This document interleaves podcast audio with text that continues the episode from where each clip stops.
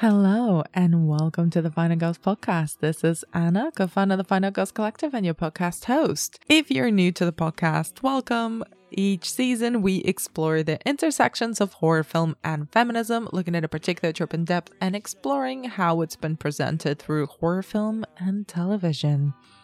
We've just just wrapped up our season entirely dedicated to vampires, but as I mentioned in the previous episode, we've got a couple of bonus ones coming up.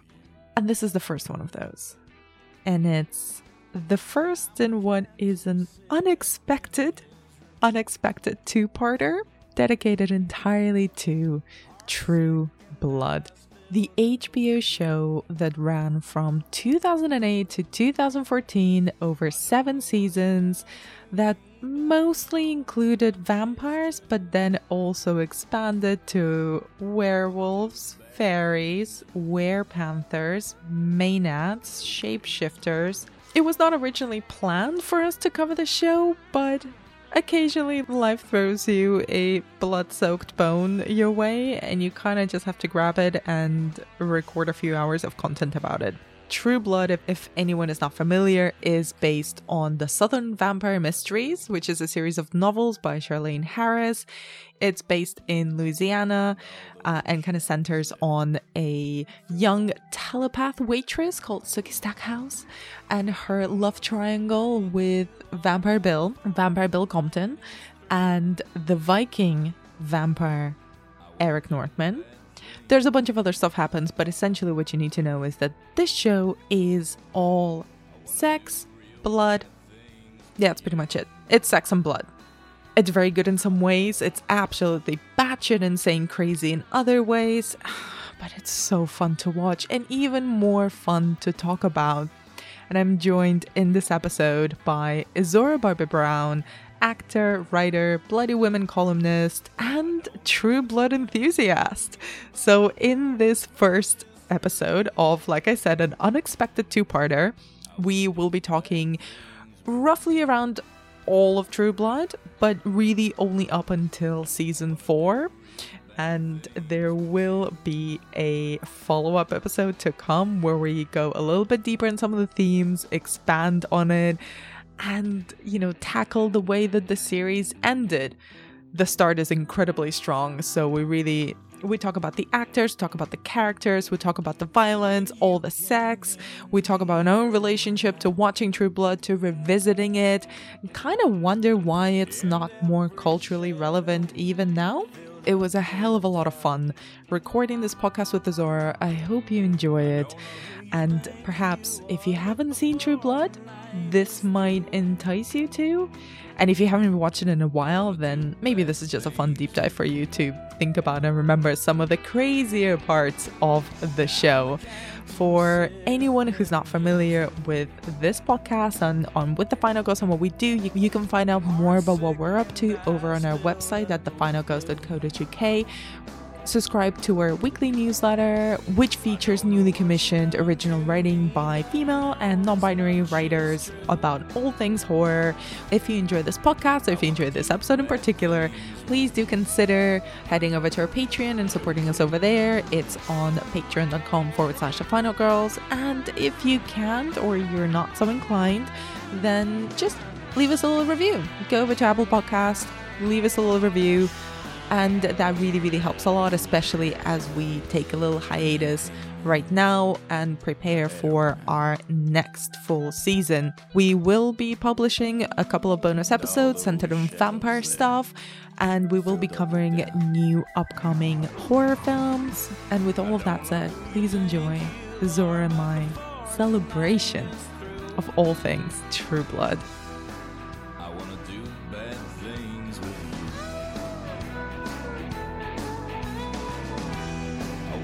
I don't really know where to start except thank you, Zora. I feel like I have to thank you. thank you. Thank for you giving... for giving me a reason, truly. because we this wasn't even planned. This was like after our last conversation, after our last recording, we were mm-hmm. like we got talking about the show and then talked ourselves into this. Yes. And I'm so glad that happened. Oh my god. me too. Because what a treat.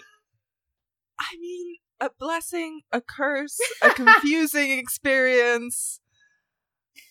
Everything. I... Just when I thought I was out, Anna, you pulled me back in, and I was I mean, like, you same, know dude. what?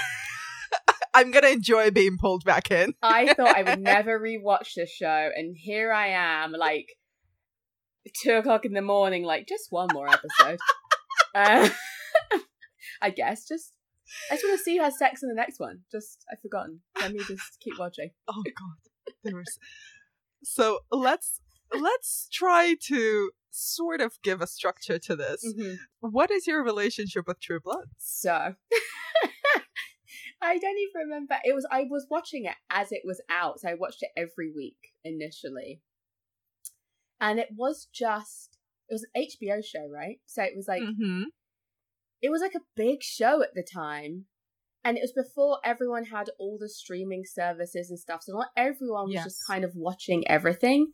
It was mm-hmm. really like there are really specific groups of people who are like, "Oh, I watched this show. I'm that person who I watched. This is my show." Yes. Um, and it was like, I'm a person who watches Sopranos. Was, I was a person who was like, I watch, I watch True Blood, um, the horny vampire show. Um, it was just insane. And because it was happening, watching it back and being able to watch episodes in obviously in quick succession is like very different to watching each, watching it week by week and being yes. like, just not knowing what was going to happen next. I truly can't believe I I watched that show every week, just not knowing what was coming. And then that being a brand like every episode being a brand new mm. experience and me just accept and being like, oh wow, I wonder what's gonna happen next week. And now watching it where you're like, oh my god, like this is so much happens in every single episode. and I was like, how was I not so stressed out all the time? But um, I loved it. It's just like, I mean, I loved it to a point. I never finished it because mm-hmm. I got mm-hmm. to a point where I was like, ah, no, no, this is this isn't this is ridiculous. I give up. I stop. Uh, but up until what point did you get? I think just so I, I know watched... what not to spoil for you. So okay, so whenever they're in like, there's a bit where like Tara Altera is in um in like a, some sort of prison. I can't remember where in a some sort of prison. Oh yes. And Pam comes to get her. Vampire Camp. That's right. Like season five. I think I maybe watched the end of season five. Okay. And then I was I don't know what made me just be like no, but I okay. did. I don't think I watched past then. Um, I got annoyed for some reason. I can't even remember what the reason is. Like I got annoyed, and I was like, nope, finished. I I am excited. Uh, you know, I'm not. I'm. We're not gonna promise it. I'm not gonna make you commit to it. But there might be a second part to this there episode after you after you finish. Where I, Anna very cruelly won't tell me what happens like at the end. so now I'm just gonna have to watch it, and um, then we're gonna have to talk about it because I'm sure I'm gonna have questions, comments, thoughts, um, a lot of thoughts, feelings. thoughts but that's so it's it is truly i genuinely thought so i had not thought about the show in a long while mm. even when i was putting together the vampire season i was like ah true blood maybe maybe not even though i have the first four seasons on blu-ray do not judge me anna do not, do not judge me you're judging me that was such a that was a piercing moment of silence. Sorry. You're like, wait, what the whoa, whoa, fuck? Whoa. That, that, I'm pretty sure. Was Blu-ray even a thing when that show was out? That means no. I bu- I bought this like uh, two years ago, maybe a year ago. Anna, that's. I mean, you're kind of my hero. Um, that's these revelations. This is like akin to you having the um, Romeo Must Die soundtrack. This is like you're just collecting memorabilia for something that I don't know. Uh, you're archiving for some reason that I'm not aware of.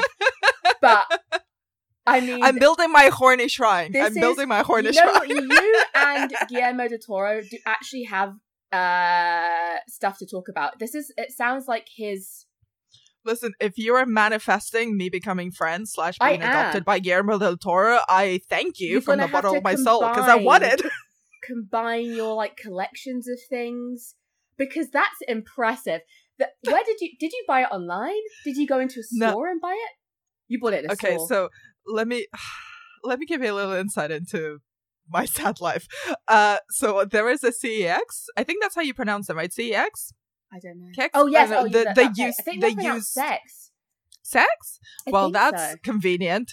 Um, so there's a sex near my near where I live, and uh-huh. you know, before the panini, uh, I would just every time I'd go into the supermarket, I just, you know, could not stop myself from going in and seeing mm-hmm. seeing what other, you know, secondhand or limited edition blues they had or old world cinema DVDs, as mm-hmm. one does. Mm-hmm. And they had the whole four seasons box set of True Blood. Also, I had already purchased seasons one and two on Blu-ray online. So, but I saw the four the four season box, and I needed it because I was like, well, seasons one to three were the best, and then season four has its moments because it's got the the one where Eric loses his memory, and it's very dynasty with witches and vampires, and it's be- Eric's best season in my opinion. We'll yeah. get to that. And I was like, well, I'll have to sell the other two and I'll keep this one, and that's how I rewatched them for the purposes of this. And now I feel extremely embarrassed. Did you did you resell the other two, or do you do you just have double the amount? No, I resold them. Okay, no, I, I don't believe them. her, but okay, that's me with like the um the saga comic books. I just keep. I don't know what's wrong mm-hmm. with me, mm-hmm. but every now and again, I'm like, I don't think I have that one, and I'll just buy it, and I have all of them, and I'm just like, oh, I need to stop doing this. like I've done it like three separate times. I'm like, why am I? What's wrong with me? Why can't I just check? Why am I like, oh yes, no, purchase? like, yeah, that's happened. That's happened to me weirdly enough with the most film bro of film bro films, which is Heat. I accidentally bought the Heat Blu-ray like three times. I just feel like I don't like there's certain things like I do it with books where I'm just like I don't have why don't I mm-hmm. have this and I I have two copies and I'm like oh I do have this I've done this se- literally several times um but True Blood I have not done it with that's um that's Im- I'm impressed I mean impressed and I mean, horrified in equal measure but like mostly impressed I'll say um well I remember because I think you're right. Like it was of that of that time where you were either like I'm a Mad Men person or I'm a True Blood person or I'm a Sopranos person, and they were all sort of you know well mm. not all of them. HBO was kind of king of that first era of prestige TV, right? But I remember I very distinctly remember watching True Blood. The first season had been already out, and I was living in Madrid at the time. and summers in Madrid are just as hot as any time in Savannah looks like on oh. screen in True Blood. So just remember, like in 2009, and I was first moving in with my ex partner, and I was just like sweating all the time and watching True Blood in the sweltering heat of Madrid. in like this apartment where there was nothing except a mattress on the floor and my laptop, which just had the first season of True Blood on. just you. yes, this is all I need. Sustenance. And we, be- and we became so obsessed with it that we would watch after like season two started airing, we'd watch it every week and every week, exactly as you mentioned. It was like the same experience on the on in a wholly different situation. It was like, oh my god, what's gonna happen? Yeah? Because it really did feel like like what is going to happen next? I have no clue like because like Sookie was always about to be like murdered or eaten at any given point. So you were just literally like oh my god something's gonna get her. i don't know what's gonna happen. Um and and now when you watch it back it feels like everything happened like far too quickly. But i guess when there was a week between mm-hmm. it made it feel less like that. But like now it's like oh this happened. A, a lot of stuff happened very fast but I mean, um, every every episode ends on a cliffhanger of yeah. the size of like someone's gonna get murdered, or yeah. someone's cheating on someone, or someone is coming back from the dead slash getting turned into a supernatural creature of some sort. Not once, nary a normal day in Bon um, uh, not one. Ever since Bill Compton strolled into Merlotte's, there oh. has not been a normal day since then. Like not once, not for anybody. Um, but yeah, I I I think I just I, I to the point I think I told you this where for Halloween while like one of the during the time I was watching it I was a Merlotte waitress but with like, like a bang banging one. So I had like the little 2 mm-hmm. dots in my neck and like my little like hot pants and like I have a Merlotte's t-shirt that I still wear and a Merlotte's like apron. And I'm just like this is like so specific and you don't at the time it felt like oh it's obvious. And now I'd be like no one would even know I and like, I'm so impressed. It would be a very specific person who'd be like, "Oh my god, that's from True Blood." Otherwise, people are just like, "Oh, she's just wearing a, a t-shirt from some sort of restaurant she's been to at some point, probably," and would not know it's like a nerdy shirt from a show. Um, so to dig into the show properly, what do you make of the central conceit of True Blood? Like vampires coming out of the coffin, vampires mm. living in society. So what's interesting is that they don't start it at the point of like, oh, vampires have come out like today or like yesterday. Mm-hmm. It's like two years later. it's like, oh, they everyone knows they exist. It's fine. So it's interesting because they said it in the South to kind of show how like uh, people not liking vampires has kind of replaced regular racism. So people have like put their regular racism on hold mm-hmm. and gone, but vampires, um, that's a real issue now which is quite an interesting way to view it. But then it also means they said it in this like podunk little town called Bon Temps. I can't say it any other way, but because that's how everyone in the show says it. Bon Temps. uh, uh, I'm a Bon Temps. Um, and it's and it, it uh, it's just uh, it's confusing, um, because it's like um, now if I was a vampire who's been everywhere and the world accommodates you now, you can fly, you mm-hmm. can catch a train, probably. I don't know. There's a million ways for you to travel, but there's like, vampire hotels, as yes, we learned in season three. Gone, I want to settle in Bordeaux. Yeah, which is, is which is what Mister, which is what Mister Bill Compton does. Yeah. Also, I do have a question about this. In the vein of like you could, you've lived for hundreds of years, you can travel everywhere. Why would you still have that accent? Bill Compton strolls in just like, oh, I'm just a little old vampire, and it's just like, really? Been everywhere. And you're like, oh, back in Bon Temps, my home. Um, and it's just very weird to me that that would still be. You'd probably have like some sort of like Madonna Mid Atlantic accent, but okay. Um, well, I don't know. Okay, I would never. I I feel already horrified by what I'm about to say.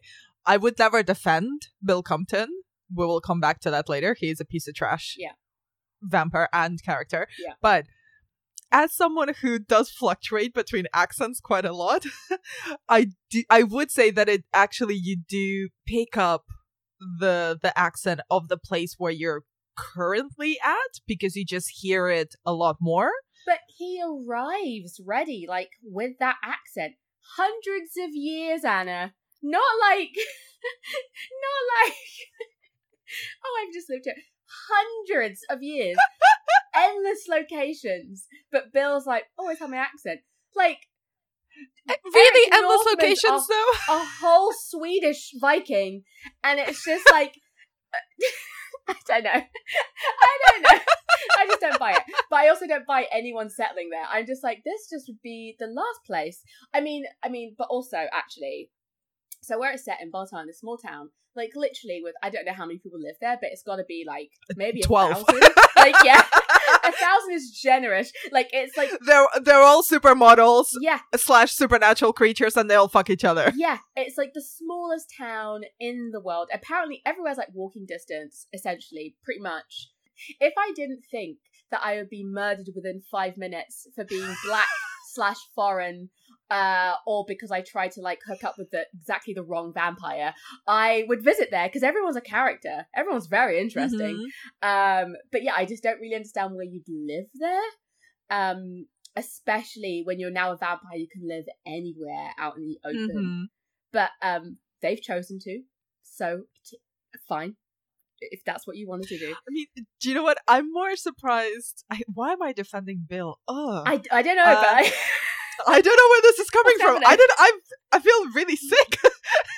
it's like I I because we we do find out that like Bill is sent there, mm. and then he has this whole like excuse of why are you coming back to Bon Temps, Bill Compton? Like you're a fucking vampire and you're rich. You can go anywhere you want it's like, oh, my family used to live here, so I hmm. inherited mm. the house because the my last descendant passed away, whatever, blah blah. Also, I'm here to spy on Sookie.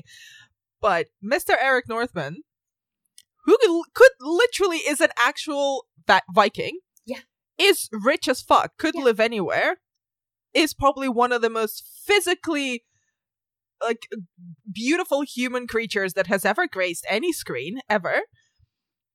Why do you choose to li- live in I know. I'll open a nightclub in this like weird little town because that's a fun thing to do. Like you could literally Yeah, I wa- I want to do receipts at the end of the night. That's what Why I want do to you do a as a thousand year old vampire. vampire with a job? This is I will never get over the what I think what made me give up on the show actually is that the politics. I was like, listen, if I was a vampire and I had to do politics, I had to like, I'd be pissed. Like, what is that? Like, no, I don't want to have to go to meetings. Why am I a vampire going to meetings wearing a suit? like, uh, like following protocol? Like, I just no, and it's just like the levels of it, the hierarchy of this, are like, like Eric's a sheriff. I'm like, why do you? Why do you have not? You have two jobs. You have two jobs that you actually have to like keep afloat.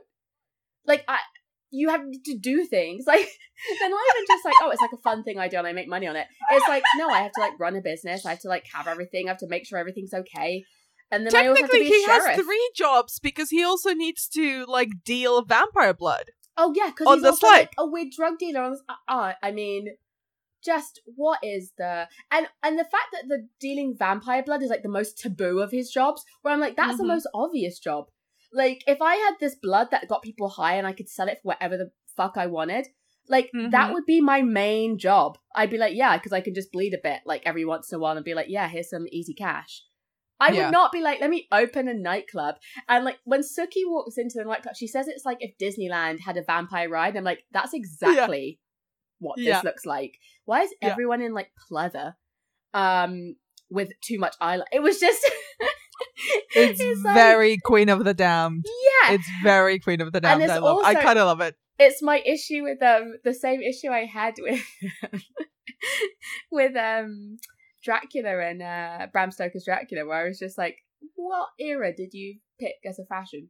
Mm, what? So this these vampires, I'm just like, when did you? So you've gone of all the fashions, you've gone pleather, pleather, well, it's like it's very mid two thousands, don't you think? It's yeah, like very like, mm, cheap ass hot topic ap- approach to vampires. it's just like this is the fashion this is the fashion you're sticking with that you've seen all the fashion and you're gone yeah i look like this now because it's cool you don't know with all your knowledge of many years you don't go this is a phase of the early 2000s actually this is this is not a good look and it won't last and i should actually like wear something else but you know i i mean i love it i'm criticizing it but i absolutely adore it i adore all of it i adore how cheesy it is I Um, mean, we need to discuss since we're on the subject of fashion, and you've mentioned uh, Fangtasia, Eric's bar. The fact that when we first meet Eric, he also has a very, very, very, very bad haircut. oh And as the seasons progress, his shirts, his t-shirts get lower and lower and lower Mm. to the point where you can literally like it's not a V cut anymore. It's like a full on goes down to his navel type shirt yeah with a blazer. And I don't that was never that was never good, was it? Like No. no one ever agreed that that was an acceptable no choice for men's fashion. No, that deep V, the deep, deep, deep V. No, and it's like if you want him to show his chest, just have him wear something else. Like I don't. Why? Why the shirt? That's barely a shirt at this point. My Mm. favorite Eric look is when he wears uh like a, a tank top with like tracksuit pants and flip flops. Yes. Big fan. like casual Eric. Big fan of that look because I'm like, you have to be a very hot man to be pulling off this look and still have women be like, mm. And that is exactly. It's like, oh wow. And it's like, do I like that look? Probably not on anyone else, but on Eric Northman, yes.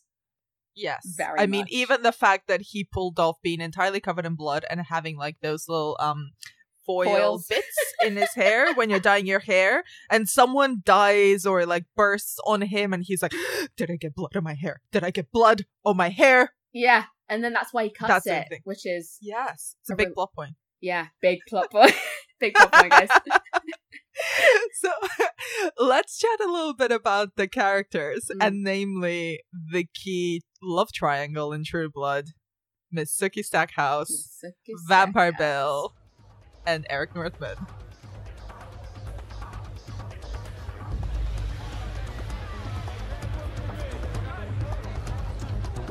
Uh oh.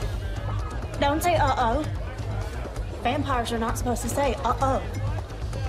It's Eric. He scammed you twice. He's going to summon us. He can do that? Oh, yeah.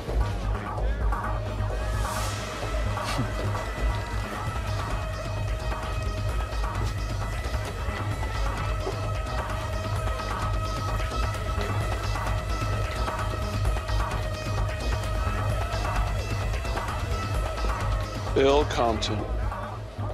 It has been a while. Yes, well, I've been mainstreaming. I heard. I see that is going well for you. Yes, of course. Uh, sorry, Eric. This is my friend. Sookie Stackhouse. How do you know my name? I never forget a pretty face. You're in my vault. Great. That's just great. It's nice to meet you. Well, aren't you sweet? Not really. Vår lilla djurpark börjar växa till sig. Ja, vet. Ms. Tekos, I understand you've been asking questions about some of my customers. Yes, I have. If you have anything to ask, you should ask it of me. Alrighty. So Sookie is just Sookie. Sookie. Sookie. Sookie. Sookie. Um everyone any opportunity to say. I'm pretty sure there's a supercut of like Bill and oh. Eric oh. saying Sookie on YouTube. I will link it in the show notes. so like, it's just she's just this waitress who like and initially seems unassuming. Like she's sweet, she's like sassy, you know, but that's she looks it. like Baby Spice, yeah. Yeah, and then Bill meets her, and so as far as we know, he's just this like vampires moved back to Bon Temps, and he's like, oh, look at this cute waitress. I will say it like that every time.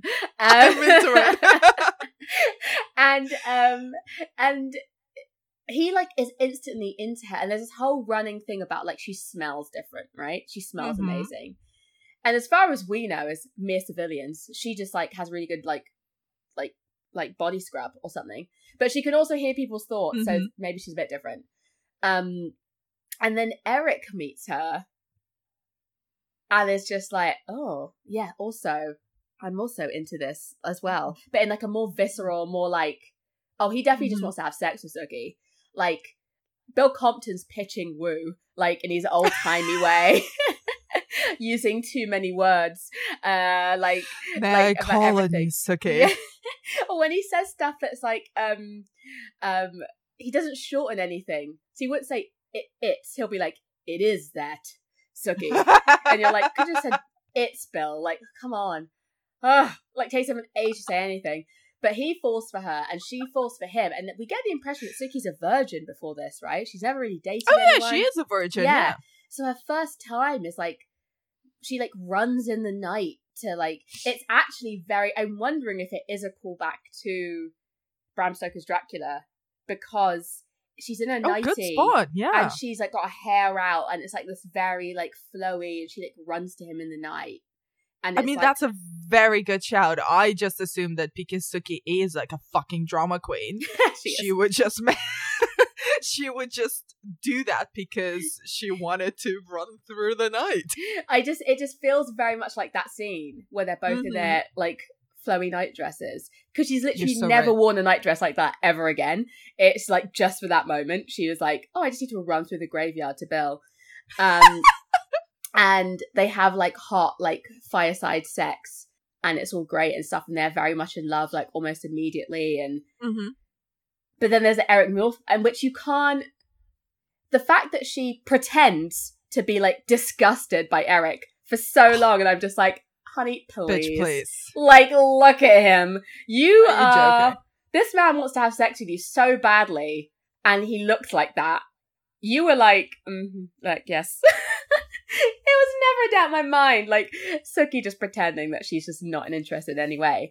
But it gets to the mm-hmm. point where she actually like admits it. I think she even she even admits at some point that she'd always been attracted to him and that she'd always wanted mm-hmm. him and that she kind oh, of oh yeah she does yeah in in season four when yeah. he loses his memory yeah. she's like i did always like you it's like yeah of course look at him of course duh. you did uh, duh.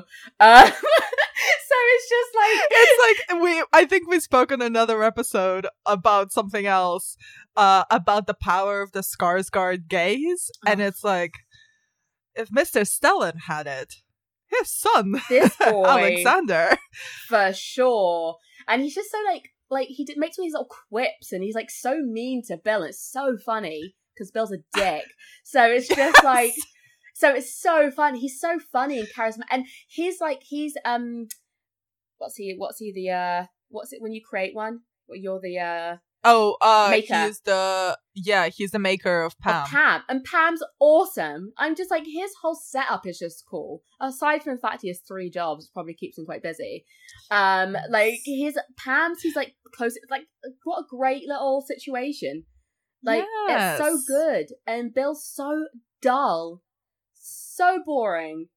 It's interesting how they set up in the show because when Bill's the only vampire you know, quite exciting the minute you meet other vampires, you're like, oh no, Bill's really dull. Like, yeah. oh no. So right. and you suddenly realize that he's just like the worst. Because, like, in that first episode, in the pilot, when we're introduced to, well, not vampires in general, because the cold open is really brilliant, I yeah. thought. Because it's like vampires are not always going to be all gothy and, you know, pleather clad. Because the real vampire is like this schlubby dude who just wants to buy some True Blood, like he's going to mm. the grocery store. And then the next vampire we meet is Vampire Bill, and it's you know it's slow motion, mm. and the light mm. dims, and the light is just on him, and he's doing his best attempt at you know smoldering intensity, and you're like. Your wig is really bad. Real bad. Your hair is bad. Mm-hmm.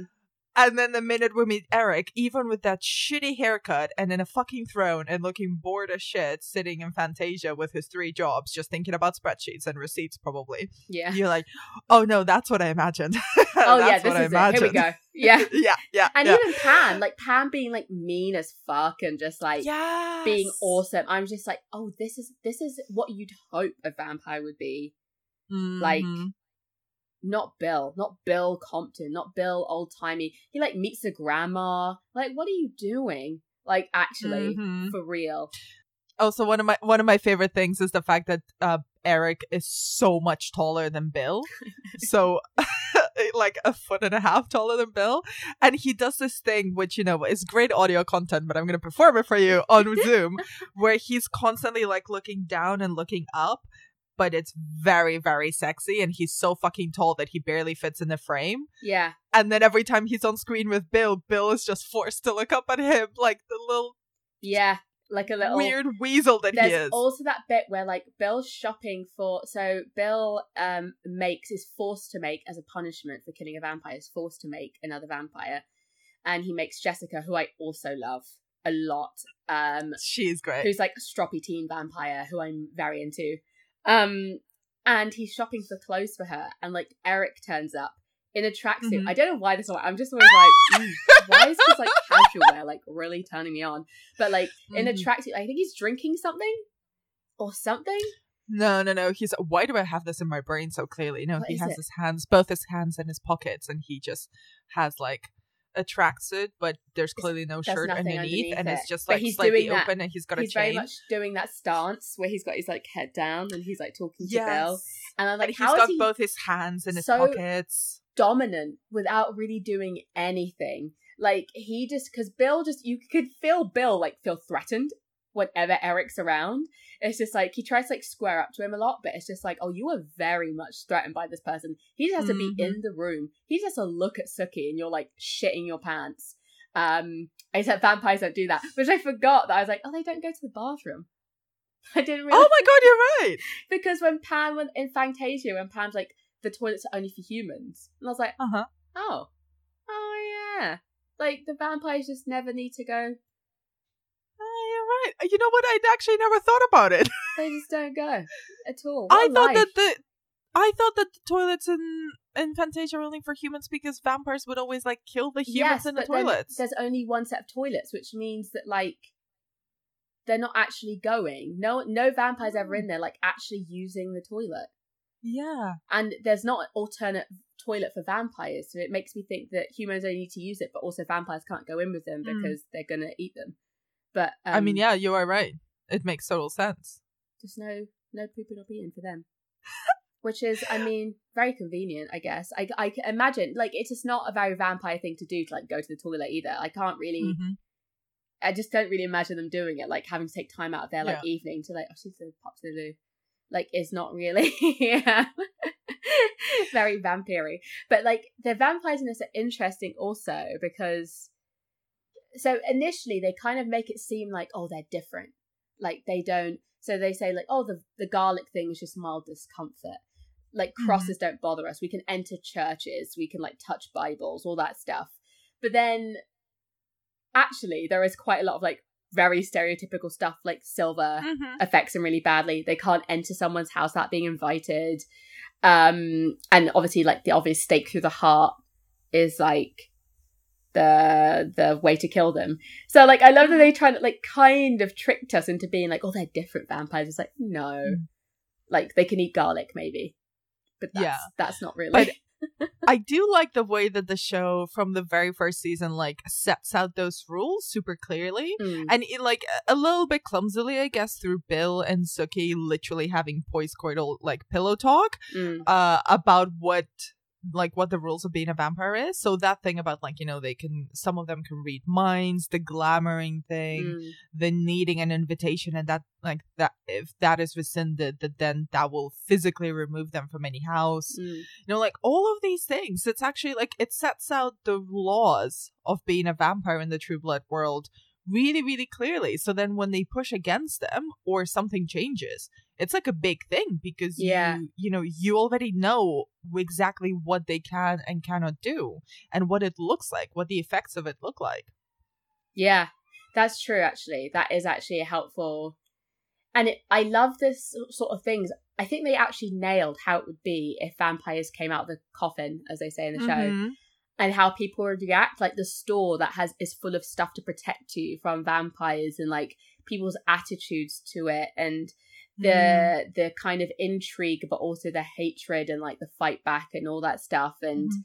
the polit like as in like the politics in the sense of having a face as in like the late like uh nan who goes Nan. on tv and is just like the face of like the vampire like oh well we're Mhm. actually da da da like so i think they've actually nailed that how that would be Mm-hmm. um that people would mostly accept it but it would they'd be wary of it and especially in Yeah. small towns whereas i imagine in big cities it's just not Mhm. even people are just very like chill about it probably Mhm. um yeah i i really i really do genuinely still love that about the show is the fact that it kind of creates this alternate universe that's just like ours but like how would it be if these supernatural creatures existed publicly and also like the economics of it mm, the the underground economy as well like dealing vampire blood as a drug um you know vampire specific sex work you know the appeal of having sex with vampires and like oh, the taboos associated with that the dangers and the and the pleasures of it. Like you know what how can a vampire human relationship work? Like a mm. vampire hotel like all of these logistics and i was like fuck like you really thought about it and actually it's really cool to see it on screen because it's this whole world yeah. where it's like oh oh okay so the first thing that people would do is try to get high try to fuck it or monetize it yeah. which is very very human behaviors. yeah, it's so accurate. It's just like this is exactly what would happen. This is exactly how it would be. like the, all these things, hundred percent would be happening.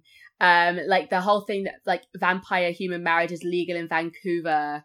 Um, but like so it's like state by or like it's going to be state by state probably that starts happening, and um, even that I was just like, yeah, that would probably be that Mm. would probably be how it worked. And like, yeah, if you were dating a vampire, the stigma attached with it.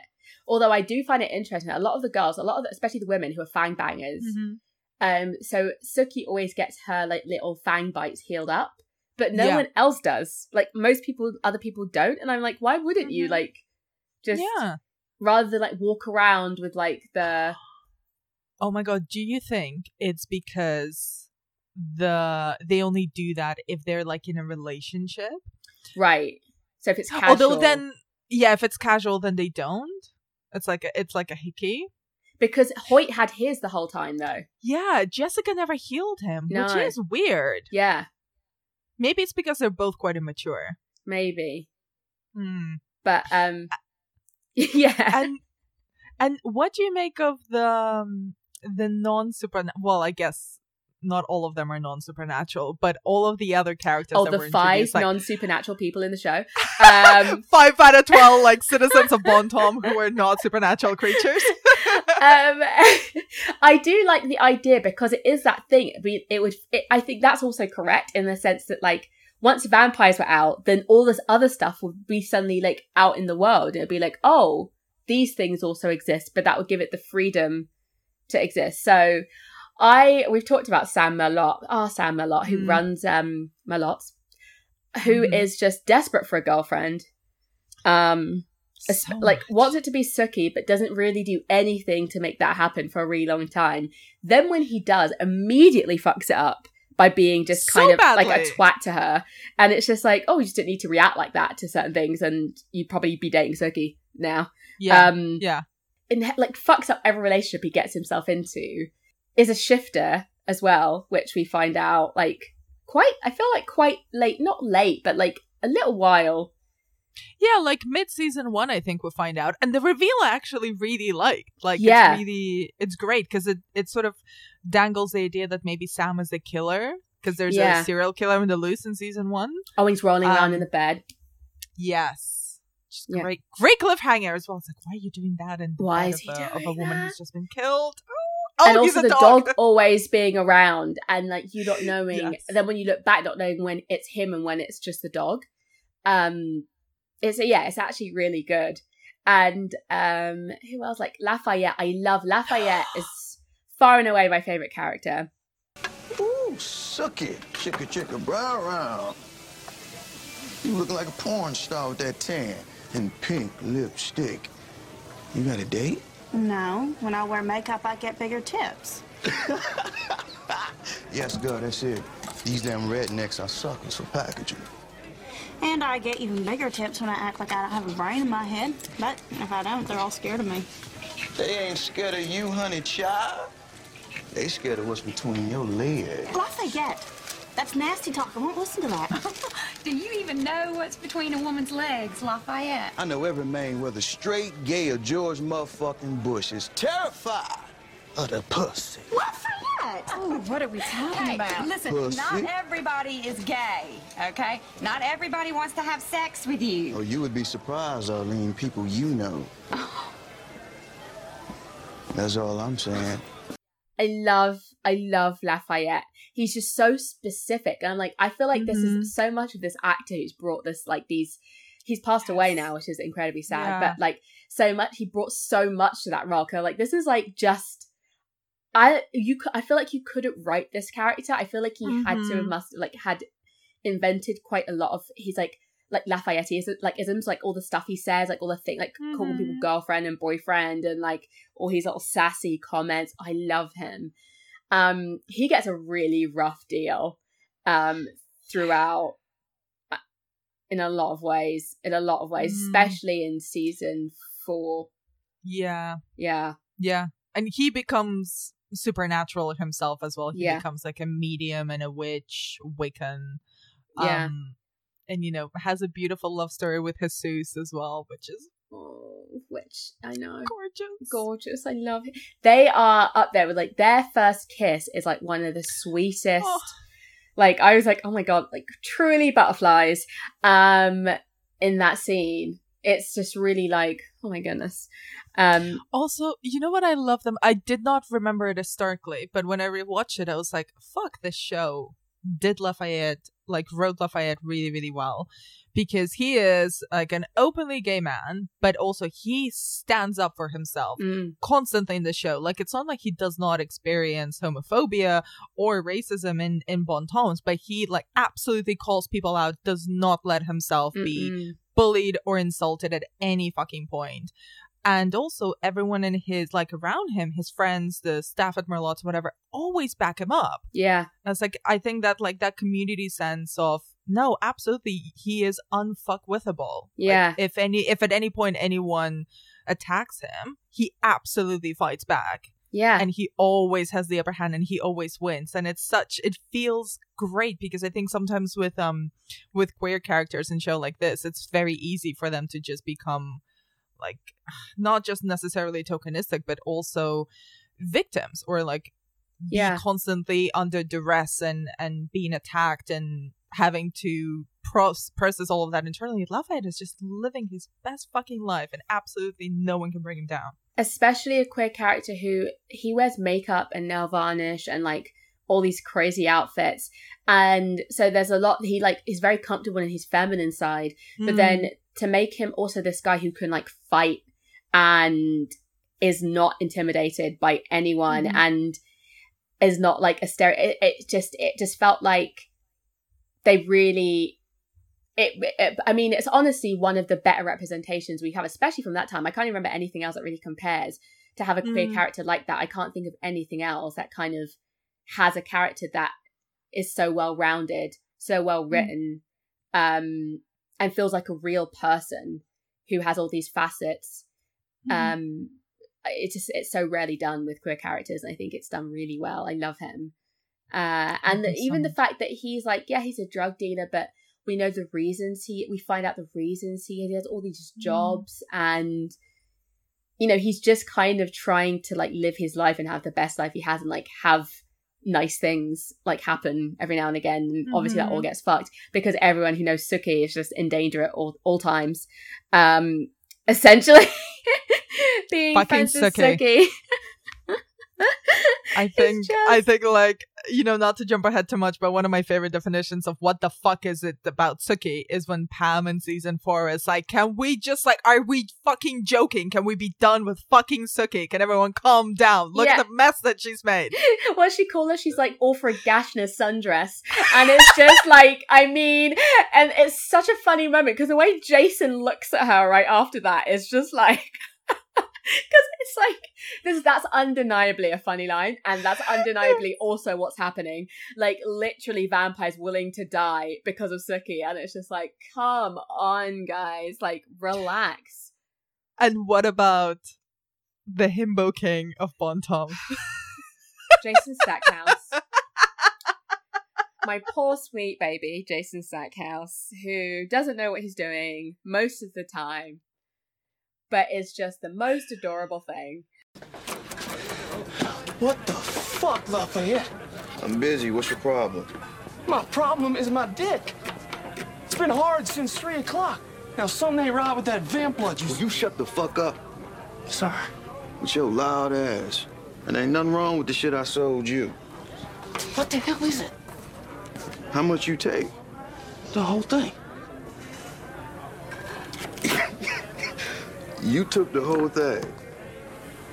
You a dizzy motherfucker. I said one drop, two max, and you took the whole thing. Look, I was in the backseat of a cop car. I had it on me and I panicked, okay? Now just give me something to make it go away. I don't care what it costs. Ain't no antidote to V, boyfriend. When my grandpa was alive, he had gout. Mm-hmm. And he said just the weight of a sheet on his big toe was too much to bear. So help me God, that's exactly what this feels like. Maybe you should try rubbing one out. Were you listening to me? I got gout of the dick. And he doesn't start off adorable. He starts off kind of a dick. And then the minute hmm. he gets kind of, I don't know, he just changes at some point. He just kind of gets a conscience and has like personal growth. And then he's just this sweetheart who falls in love just so quickly with everybody, with any girl that like pays him attention. He's like, oh my god, I'm in love with you. Um, it's so cute. He's just, I mean, everyone wants to have sex with him, but but I, we talked about this. I was like, why is I was like, why is not everyone chasing Jason? You were like, but they are. I was like, but I want the guy vampires to be like, mm, Jason Stackhouse, because I'm like, he's just the cutest thing. Why is yes. the, the male vampires not like, oh, you know what? Actually, dating Jason would be like pretty nice life. It would be a lovely life. Just like like you're you're Eric actually and Jason running their club together. Jason could be a go-go dancer. Oh my god. oh my god. So cute. oh my god, I want to see the spin-off. It'd be so sweet. And I was just like, this is they, that's who they should be trying to date. Just a quiet life with Jason Stackhouse. Well, I mean, I guess that Jason doesn't have, uh, outside of being very, very hot, doesn't really have that much of a personality. Aww. I mean, Sookie's annoying, but that's her personality. That's true. Um, and she can read minds, which I guess is useful for vampires. Whether it's Jason just has a lot I of guess sex. it depends on the life you want to. If you want to have really good sex and like someone sweet who'll call you Bubba and like who will like make you sloppy joes and give you beer and like just be always around and like try and do the right thing. Mm. Perfect. The perfect situation. He's just so sweet. Um so He's he just, just gets himself into so much pet. trouble just by trying to be like just like wide eyed trying to do the right thing and then getting himself into trouble. Also, I mean, Jason gets his own several traumatic storylines, but Yeah. everything that's done to Jason in season four is intense. season four Jason is just oh my god i'd forgotten actually how horrifying the werepanthers who are all just crackheads for some reason. They're like oh we're incestuous crackheads. That's us. That's our that's our deal. Um Yes. but like um they're the it's like rape. It's just, just like endless torturous rape where he's like tied to Yeah. a bed and it's just awful. Really really awful. He and, and bless his heart he bounces back fairly quickly. But i was just Hmm. like this is truly traumatic. And i'm at the point now where he's like started to think differently about sex because he's just like realized he used it to fill a hole and obviously his relationship to sex probably changed after he was raped like in Mhm. this awful way. There's actually quite a lot of like someone else. There's there's more. There's quite a few rape scenes in season four. Uh, there's that one, and then there's we see the flashback of uh, Antonia being raped by the vampire. Yes. Oh, yeah, that's horrible. Is it also? I think is it season three where Tara gets raped by? Yes, Franklin. Yeah. Um, Yeah. Yeah. There's quite a lot of um. Yeah, but but for Jason, in that that was it's particularly, particularly like just oh stomach crunching, especially when the little Mm. girl is like expected, and he like luckily that doesn't happen, but like it's just oh my goodness that poor guy and um it just he just i love his character arc actually. He gets so much from where he starts to where he e- even is by the end of season 4 or by Mhm. season 5 is such a difference. He's so Mhm. like accepting of people. Even when he's mad at bill in season 4 and 5 he understands that they both have the same goal which is essentially to look after sookie so like he'll like talk to him differently or understand Mhm. things differently. And i don't know. I just think he's adorable. I adore him I mean, he's very he's very stupid, and Very I'm not stupid. saying that I'm not saying that is a bad thing necessarily, but he is like very gullible. Like Yeah. he he falls into a cult and doesn't realize Yeah. it, and he's constantly kind of messing around in weird relationships where he has no place. Like, please stop. Please stop getting obsessed with someone and then having sex with them when you know you shouldn't. It's like it's a big no no, Jason it's not Including- good for you. But you're i think you're right like he has his moral compass right like when he knows when something is wrong Mm. even if he does do it like when he hooks up with jessica and then he tells hoyt and, and hoyt beats him up and he like he takes the beating he's like you know what i i get it it's Mm. i understand i fucked up i'm telling you I, I feel really bad. I feel really guilty. This is what happened. Like, you know, do what you need to do Mm. to I understand why you're angry. And he's not like self righteous. He's like very simple but very, very sweet. Yeah. And even when he makes stupid decisions, he kind of owns them afterwards. yeah, he he tries to rectify it. If he does something dumb, he never tries to like kind of run away from it. He's always like, Mm. "Oh, I me- I messed up. I should probably try and help fix that." Um, and not in like so. So we were talking about like when vampires come out the coffin, it, it must have given other soups, uh, supernaturals, like the Mhm. freedom to come out. So then we not only learn about shifters, we learn about werewolves and werepanthers, yes. fairies, which we'll get onto, I'm sure. Um, Mhm. but um, and so the difference in like what I like about Jason is that he's kind of heroic, but in this non like yeah, there's no like bragging to it. There's no like ego really attached to it. Mhm. Whereas Alcide is the opposite. Alcide's like, I've charged in to help because I'm a good guy. And it's just like this thing that is his only personality, where he's just Mhm. like, oh, I guess I'm a good guy who does these things. And it's just like, you're so, again, I find him very boring. Um, He's the Aiden. He's Aiden from Sex and the City, but in True Blood. yes.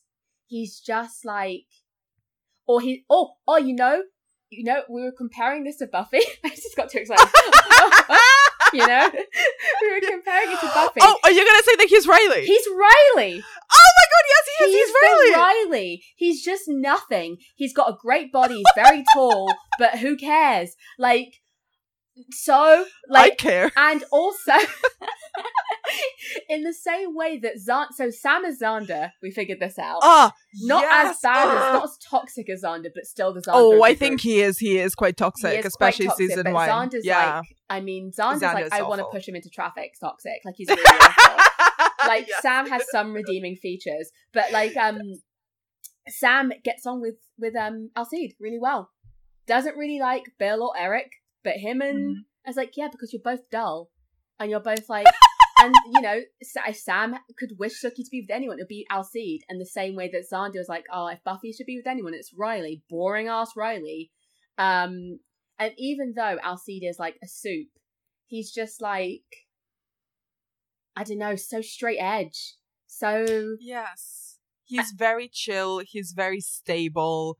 He's like he's like a nice, good old like leather armchair. yeah, Like it's always there. It's always comfortable. You kind of don't pay attention to it. It doesn't really add anything to the room. no. But also. I don't know if he's that stable because first of all, his girlfriend was Debbie, so I don't yeah, know. he's got bad. Ta- he's got bad taste. Debbie He's got real bad taste in women. over the place, and I don't know how Mhm. stable you are when that's your girlfriend. But also, he after Debbie's after like he's broken up with Debbie. I think before Debbie dies, he he goes to Sookie and he's like, "We had a conversation about how sensible it would be for us to date, and we should do that." And I'm like, hmm, That's a great pitch, Alcide. "Are you the sensible guy also?" When like two vampires are both insanely in love with this woman, you think it's less drama to date Sookie? At this moment in time, he's like, let's get rid of all the drama and date each other. I'm like, yeah, I'm sure there'd be no drama that you're dating someone that Eric Northman and uh, Bill Compton are both in love with. I'm sure that's going to like result in exactly zero drama, Alcide. Like, you idiot. Like, I was like, what a stupid suggestion, as if now would be the time for that. And then Sookie, like, so. Sookie like murdered his girlfriend, who he's apparently been in love with for all this time, and Sookie literally like murders her, and he uh, he's upset about it for exactly like twenty minutes, and then he's like trying to have sex with Sookie, and I was just like, oh my god, I just Alcide, like he's not a good guy. He's masquerading as one, like Riley, who is just like, I'm a great, I'm just a good guy, but actually wasn't that great because he was always like Mhm. weird about like Buffy's powers and the other guys and all that shit. In the same way, Alcide's like, I'm a good guy, but it's like, hmm, you're not doing good guy shit there, Alcide. Like your fiance was just shot in the face, and you're round the person's house who did it, getting drunk with them, just like, and he literally says, "I've wanted this for so long." It's like you, you dickhead. This whole time you were lying to Debbie. You were like, "No, no, no, I'm not interested in Sookie." And then the minute it's happening, you're like, "I've wanted this for so long." like you little bitch. Like, oh my god. it's taken you no time to get here. I just can't believe. Like, what a piece of shit. It's so funny. I was just like, you're just a liar. what a liar. I mean, I, I gotta say, there is a lot we have to talk about all we have to talk about the insane levels of horniness of the show. Yes. But yes. before we do, one of the there is a lot of sex scenes. There's like three sex scenes per episode. a lot. Uh, there's a lot, a lot, a lot. But probably the worst one is Debbie's sex scene with Alcide. Where it's like you've got this objectively, just the level of beauty in the show is Mm. insane. Alcide, Joe Manganiello, a stunning specimen of a man. Yeah. Let's just say. He's say. a big tree. He's a big, like, sexy tree. Like, let's a make big, sexy no tree. mistake about it. Yeah. You know who should have um ended up together would have been Alcide and Eric Northman. Just two beautiful trees. But they beat no, he couldn't keep Eric Northman. Uh, Alcide and uh, Alcide and Bill maybe, but he couldn't Ah, keep no! Eric Northman interested. There's not a chance. Not a child. Maybe okay.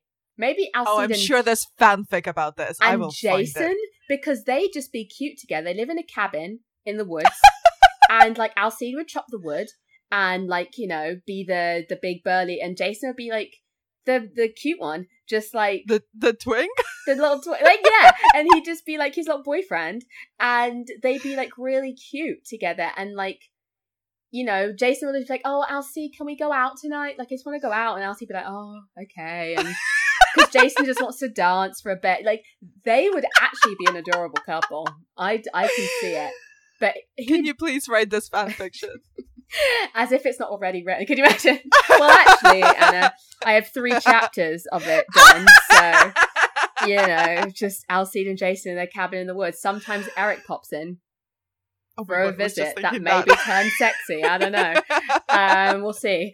Um, you could write fanfic about. There's so many angles to write fanfic about this show. I wouldn't even Mhm. know where to start. How would you even do it? Because most of the pairings already happen.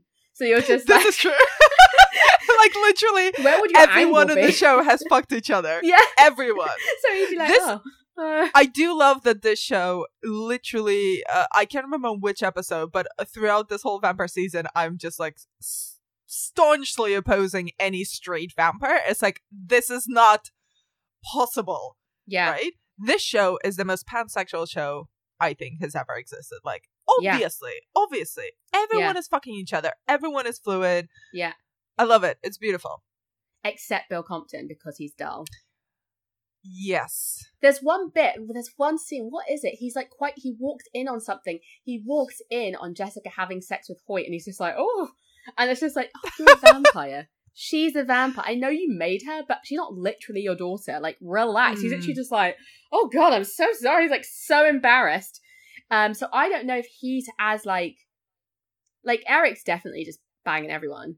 Um, Yes. but but like Bill, I think is he's like a straight edge vampire, if there's such a thing. For some reason, I don't know why he's made that choice for his life, but I guess not he's where I'd be. dull. He's just so boring. like the fact that he proposes and like, yes, I in that world I'd be like supporting. I'd be like, yeah, vamp should be able to marry humans, but I'd also be like, why would you?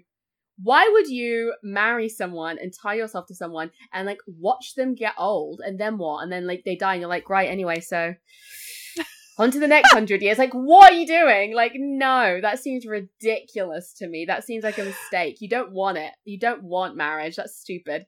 Um, but like the fact that he's the kind of vampire that would propose in a French restaurant. Oh, just all of it's so cliche, so Bill. Um, Ugh, shut up, it's Bill. just shut up, Bill. So we're just about to talk about um all the sex in True Blood. all the sex. I mean, I think it starts really early on with. Um, I actually remember reading about this fir- the se- first time we see Jason, where Mhm. he's going down this woman who's watching the news, right? Yes. And it was like this role reversal of like that he had his head in her lap and his head pops up, um, which is what usually you would see. Like it would usually be a woman in that kind of the way Yeah. they framed it and stuff. So it's really clever stuff and Mm-hmm. um it's really sex positive like there's there's no real um shame in the fact that you're having a, quite a lot of sex or Mhm. that you i mean there's obviously the people who like question who you're having sex with but the fact that everyone's banging all the time doesn't seem to really bother anybody um No. and there's also like quite a few not just romantic relationships so people are not just having sex with each other when they're romantically involved but very often they will like just arrange either casual hookups mm. or they very openly just say like oh yeah i'm fucking other people or this is just a friends with benefits situation mm. and like the conversation around sex is very open it's not just on screen for titillation it's mm. always also being talked about because it's a big part of everyone's lives yeah and i i do i do love that and especially with the fact that like these vampires around and uh, obviously like uh, sex is a big part of their existence apparently and it's like well yeah of course they're like doing all this stuff and um like the fact that it's kind of casually in scenes rather than being the main point of the scene sometimes like when they're at Fangtasia and like someone will like stop having sex like answer the phone or like I'm just like yeah I love that it's kind of just in some ways in the background in some parts because mm-hmm. it's like oh yeah it doesn't need to be oh, and then sex happens, and then all the things after it, and all yes. the things before it. It's like, no, it's just. I mean, it's only like that with Sookie and Bill. It's only yeah. like, oh god, it's only when like that with Sookie and Bill. out a yeah. grave and has sex with her. Um, I was like, okay, well.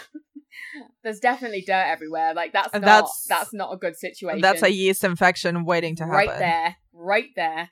Um, but yeah, it's just um, was yeah, so Kim Bit is always like really, and even even though she like loves Eric when she's sleeping with him, it's a lot mm. sexier. The sex they're having yeah. is a lot more like intense and like it seems more fun. It seems less mm-hmm. like ro- soft focus like romance and more just mm. like fun. And also, what's funny because we see um Eric having sex at one point down in his like little weird dungeon basement thing. Oh my god, I was just about to bring up that scene. It's one of my favorite ones. the speed, the speed sex. Yes, um, yes. Where this girl's like kind of like in this like weird swing thing. He's just like, bam, bam, bam. yeah. Um, and I was like, it's interesting, and we see also Pam doing it. She's going down down on the same girl on yeah. the same girl and it's, it's like, Yvetta the dancer from estonia Yvetta's getting it from everywhere Iveta's having a great time um but um he doesn't none of them do that with Sookie. So they have this ability mm. also. And we also see it in the videos when women are being murdered and there's a video of that woman who's killed having sex with a vampire. Yes. And he's kind of having these like weird like but then with Sookie, or when we see them when we actually see vampires having sex with like another main character, it's all very mm-hmm. like not gentler, very like, flowery. Yeah, yeah, but like it's it's just like regular sex, but they're apparently amazing at it. which is unclear whether after just so many years you get good at it or whether it's part of like a vampire power that you're just automatically good at sex now. Um, well, the only ones that this is kind of explained with is Eric and Pam because Pam used to be a sex worker and a madam. Yeah. So sex was her her profession, and she and Eric like started off as um like he was a client of hers, mm. I think, from memory. I think this is like season six, maybe five. It's five. So he's like, yeah, he basically saves her from some guy who's going to kill yes. her, and then becomes her exclusive client, and then yes. she asks him to make her. Turn her yeah. yeah. but then also when we see the flashback of young human eric in season three and by the way we have to talk about russell russell edgington because oh, that's probably my favorite character. But um you know he's like he's like a little he's very slutty. He's just you know wandering around there with the milkmaids and his viking yeah. farm and whatnot all day long. So he was like that is a core part of who he is anyway. Yeah. And my favorite part about that scene in the dungeon aside from the fact that pam is like oh no sookie is she over overpowered me. Yeah. oh no, please stop. is the fact that Eric is having sex with Yvetta in like that vamp mode where he's going really quickly. And then as soon as Sookie arrives, she's like pretends to be bashful, but actually she's totally looking and yeah. he like turns around. There's like a close up of his face where he's like, "I know she's looking. I'm he, gonna like, turn around and give her the whole thing." A hundred percent, he still has a hard dick, so he like literally turns around and just, like strolls over to her, like, "Hey." Yeah, it's just like I don't know how you're not a bit like, "Oh my," like, like so can pretend, "Oh, this is just disgusting." You'd be like, even if you hate, like, really hated that guy, Sookie like, is a fucking liar. Sookie's a liar. Absolute liar. She's just stop like, lying, Sookie. Stop lying. But um, yeah, there is a lot of, and I love the first time Sookie and Eric have sex. It's like when Eric having we also talk about Eric losing his memory. oh my god. which is, I mean, the switch over to him just being this adorable like puppy dog of a vampire who just is like crocodile crocodile in the lake and like when he like eats the fair her fairy godmother and then he's just like she's like you just and he's just like sorry. and he's just so cute. And you're like, oh, who can say mad at this one? He's like one of those giant, you know, those giant mountain rescue dogs that are about yeah. like the size of a fucking pony, but they're so fluffy and cute. You're like, you're so big, like, you're not gonna hurt me, even though you could literally crush me. Lolloping around, like bounding around, just being ah! cute. But then did not forget how to do it. Did not forget that part. So when they do it in the forest, and it's just like, and then I guess he like carries her doing it all the way home and they do it like in the front of the stairs, on the couch, and they move upstairs. I'm like, this is how I don't know how long's time, how much time's passed. Um, I don't know how you moved from each location to each location, but I am just like, this is this looks great. Sookie looks like this is not a sex she was having with Bill. This is not. Mm-hmm. She was having grave dirt in your vagina sex with Bill. she is not having that. Not with Eric. Um, they're having like sex in the moonlight in the forest, and then like all that she Gorgeous. just looks like and she looks and I know it's acting. I know they didn't really have sex, so it doesn't really make sense as a as a sentence. But she looks so much more satisfied afterwards. She's like, no one like she just she's just a bit like wow, like yeah. She just feels really loose after like she's had sex with Eric. With Bill, it was still like she wasn't like that. She wasn't like loosey goosey, just like like high. Like she just had the best time of her life. I mean, that's kind of concerning that you're bringing up because Anna Paquin and Stephen Moyer, who plays Bill Compton, are actually married in real life and were married like. I don't know how you were on oh. that show and you're like, oh, let's get to like have all the sex scenes with these two men, and but I'm gonna end up with this one. um is and I also wonder at what point they got together and at what point when she's like doing so she's making out with both of them was there had then just been like in the scene just like it's fine. Just it's fine. No, you should make. Yeah, I, I, totally understand. In the script. You have to make out with this incredibly hot Swede, Swedish man. That's how terrible. How like. how would you even get through that? Like, I'm not, I'm of course not threatened at all by Alexander Skarsgård. No, no, he's like a foot taller than me, um, and looks like a Viking. But no, no, not not at all threatened by that. I'd be losing my mind. I'd be like, do you like it? Do you, how good? Do you like it? Like Eric Eric is the best because he also like he knows exactly how to weaponize his hotness. Yeah. Like he literally turns it on and off mm. at will. As like the minute you're outside of his like, you know, purview or he doesn't want to waste any time with you, he's not attracted to you, he's like fuck off. He's super cruel. Mm. He's very cruel to Veta and most people. But then if he wants you, oh my god, or if he wants you to want him, it's like a charm that he turns on. And I'm gonna use this as a segue into Russell Edgington because that's what he does to Talbot oh. and to Russell. Yeah. Where he's just, you know, he does these little things where he just like strokes. Playing them both like fiddles. Like, mm. my goodness. Beautiful to watch. Yes. Yeah, the all the when he's like when he forget like he's almost like forgotten himself and he's just like, sorry, I'll um like he like he's staring oh, at Russell Edgington and he'll be like, Oh, just sorry, looking at just... my Oh my my pecs. God, he oh, is sorry. just did you, did you... Oh, is this oh this my ass? Oh, oh I'm uh, sorry. I'm... Oh, excuse me. excuse me. Just and even though I feel like part of them probably knew he was acting, neither of them cared because they were just like, yes! attention from Eric Northman is just it, whatever in whatever form it comes in is like, and even the fact that when Talbot like he's just before he kills Talbot, when he's mm. like um Talbot's like take your clothes off, and Eric's just like the fact that you would have this man who just is doing what you say, but in a way that makes you feel like oh he's not like some he's not like under my heel in any way. Like he's doing mm. what I mm. say because he wants to. Is like just the and then Talbot calls him daddy because that's exactly what the situation is. Talbot's like, yes, daddy. And I'm like, mm hmm.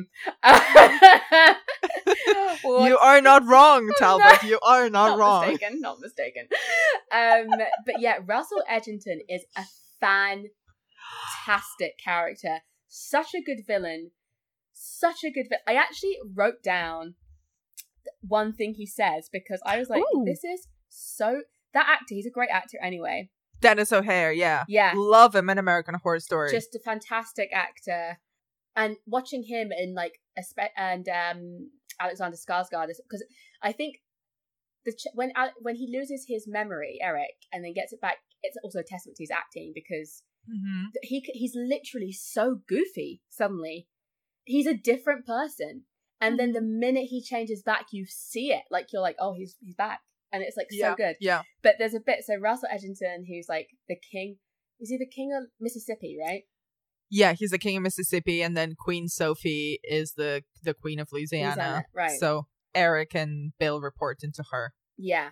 So he's a king of Mississippi, and he has this like, and he just like he has a, you know, his husband Talbot, who, eh, you know, likes all the finer things and decorates the houses, but like he kind of keeps as like a housewife, um, while he goes out and does whatever he's doing, um, and he essentially just wants to be in charge of. He he doesn't he he in the most pure sense of what a vampire is wants to be that in the sense that he just wants to be able to kill and slaughter and have sex and just be this like vicious creature that he that he is made, meant to be. And not what's interesting about him is not even in the way as we find out in season five that there's like the sanguinistas who believe in this religion of vampire where it's like Lilith, who's a mother of vampires, and that they should farm people. He doesn't even buy into that. It's not like he's like, oh, I believe in the true. He's like, fuck religion. Also, I just want to be this feral creature who gets like wear nice clothes and do the things I want to do. Um, and I love him. What a like a chaotic, brilliant, like, oh, I love him.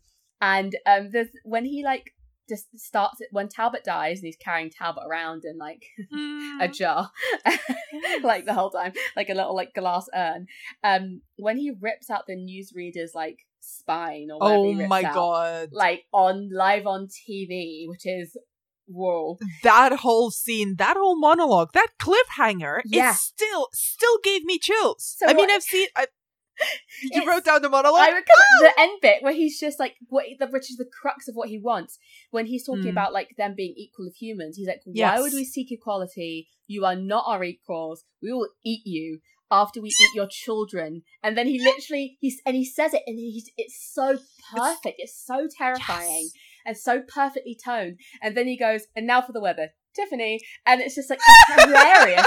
I'm like, you are unhinged, like amazing. Such a good character, so fantastic. He's such a good baddie.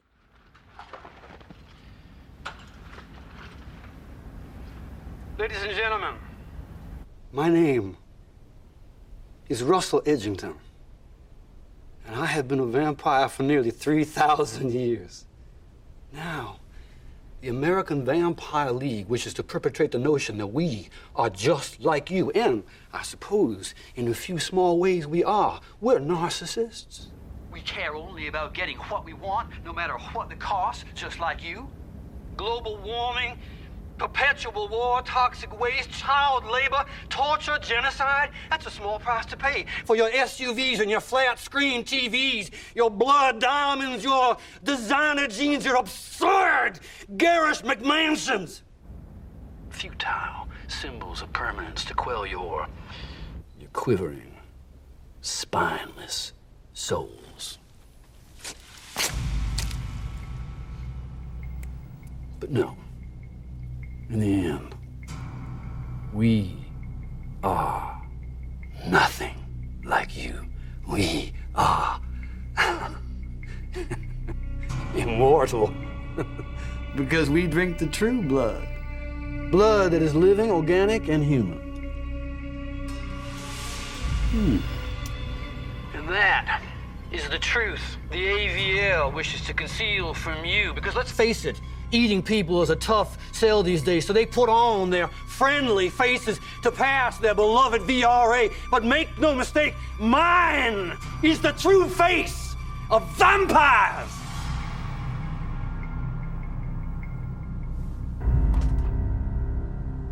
Why would we seek equal rights? You are not our equals. We will eat you after we eat your children. Now, time for the weather. Tiffany? I think he's like my favorite bad guy of of Yes. all the things. Um, 100% because i think ultimately it's like he works so well even as i was watching this because he's still a vampire like we know what he is and he's he's one of the oldest one he's one of the most powerful ones and he is unhinged but he's also so like he's got these things that he does really care about he cares about talbot that's what he Mm. cares about everything else is like he's always on the side of you know he's not a moral creature No. he like he is like a bigot underlying all of it. He's like vampires are superior creatures. Everyone else is just food. They're Mm. you're not you're not at our level. And then all of you know his history that we piece together, like how he worked with the Nazis, how he's worked with the werewolves for ages. It's all about power and control. Mm. Like he's really fucking scary because he's so relatable to the real world as well, where he's so convinced of his own superiority Mm. that it justifies in his brain all of the evil all of the evil and wrongdoings that he does but then the minute someone does anything to him like when eric kills talbot he completely goes off the rails Yeah. completely goes off the rails and i love how like after season after season three after that like uh display on live tv the whole AVL, the American Vampire League, or the League of Vampires of America, like go into crisis control mode where there's like we're now living in a post Russell Edgington world, is what they say. Where it's like that moment is so huge and so Yeah. momentous. It's like you know, it's a it's a like a terrorist attack on live television which is because it is. when Nan is in an interview saying like you wouldn't condemn all humans when a human does something like it's one Mhm. person he's an extremist he's not representative of all vampires which is a Mm-hmm. conversation we actually hear so much when there's talk of like terrorism and stuff like that in our Mhm. world where suddenly like unfortunately muslim people are having to like talk and, and be like we have to prove somehow that they're not part of it as if it's not obvious. It's like Yeah. the action of one person or a small group of people. Um and they're having those conversations. Where they're like it's Mm-hmm. not all of us that's one person. Um and i think what they've done really well in this show i think better than again a lot of other vampire we started this oh, this whole thing being like this ridiculous show but now we're like actually um they did really well is giving these vampires genuine real differences in personality um the fact that they were people before and the fact that that carries on to kind of uh, into who they are in this world like it informs who they are after they become a vampire. They're not yes they all have the common traits of like the bloodlust and all that stuff but that is not what defines them. The fact that we see characters like russell edgington who's like out like out of the realms of normality for even vampires who all think he's crazy as well. Uh queen um uh, what's her name uh, Sophie. Sophie, who's like another kind of eccentric, which is also ties into them being royalty, which makes you kind of weird anyway in this world and in that world. Um, the fact that Bill's so straight edge and Eric's not, and Pam's so mean and grey and hot.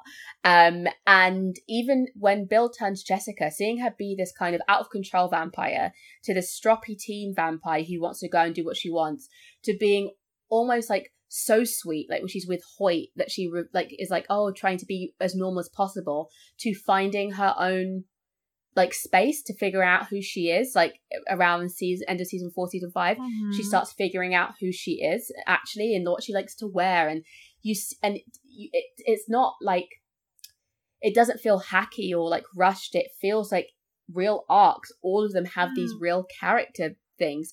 Even Eric, he's mostly an asshole to a lot of people, but he likes Sookie. And initially he says he likes her, but obviously it's more than that. And you see that throughout. Mhm. But then when they get together, he, and after he remembers stuff, he tells her he loves her. So he he is in love with Sookie, but he's still a, he's still Eric when he gets his memory back. Like so, there's a part when Bill's like, "I want you to be happy," and that's with Eric, then that's fine. Rather than being like saying the same thing, he's like, "See, Sookie, it's Yeah, okay, fine." bye. And he's Go like, "Bill had his shot, he blew it." Like in front of Bill, he's like, "Bill's like a loser," like. And he just doesn't doesn't even try to like even it out and like be a good guy too. He's just like, see, Bill's a dick. Like we can be together now. And it's, it's like he's still even when he's being sweet, he's just Eric. he's like, anyway, fuck Bill, let's be together.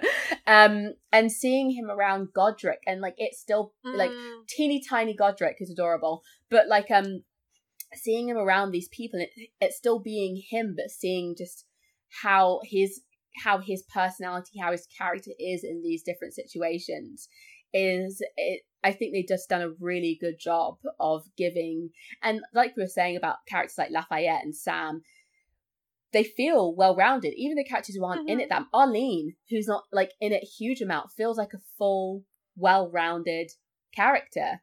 Um mm-hmm. like uh, Tara's mum, uh uh what's her name? Um May I can't remember her name. Oh, uh, Lettie Mae. Lettie Mae. Um, she for even when she pops in for a scene, uh, Lafayette's mum, who's not in it at all very much, feels inc- she's incredible.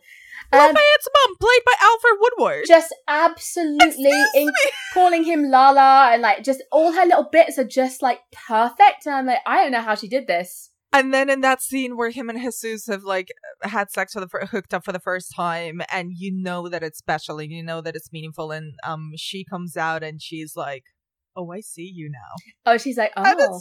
Yeah, and then she's like, um, even that bit where she's at the house, she's like run away to like Lafayette's house. All her scenes in that bit where Laf- and La- Lafayette's reaction to her, I'm like, they feel like real mother and son. This is done so well. When she tries to take his ring, there's even that little like moment where she hugs him goodbye and he's like, You're not leaving my ring. And I'm like, this is is this scripted? Like this is this is so well done.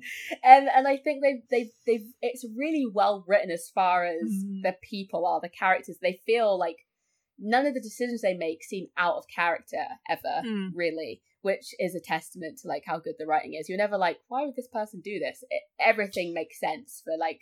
The only character that never makes sense is Sookie, but everyone around yeah, Sookie her never makes sense. Sookie's just no. running around being mostly an idiot, like just being like, yeah. getting herself into trouble, getting herself into more trouble.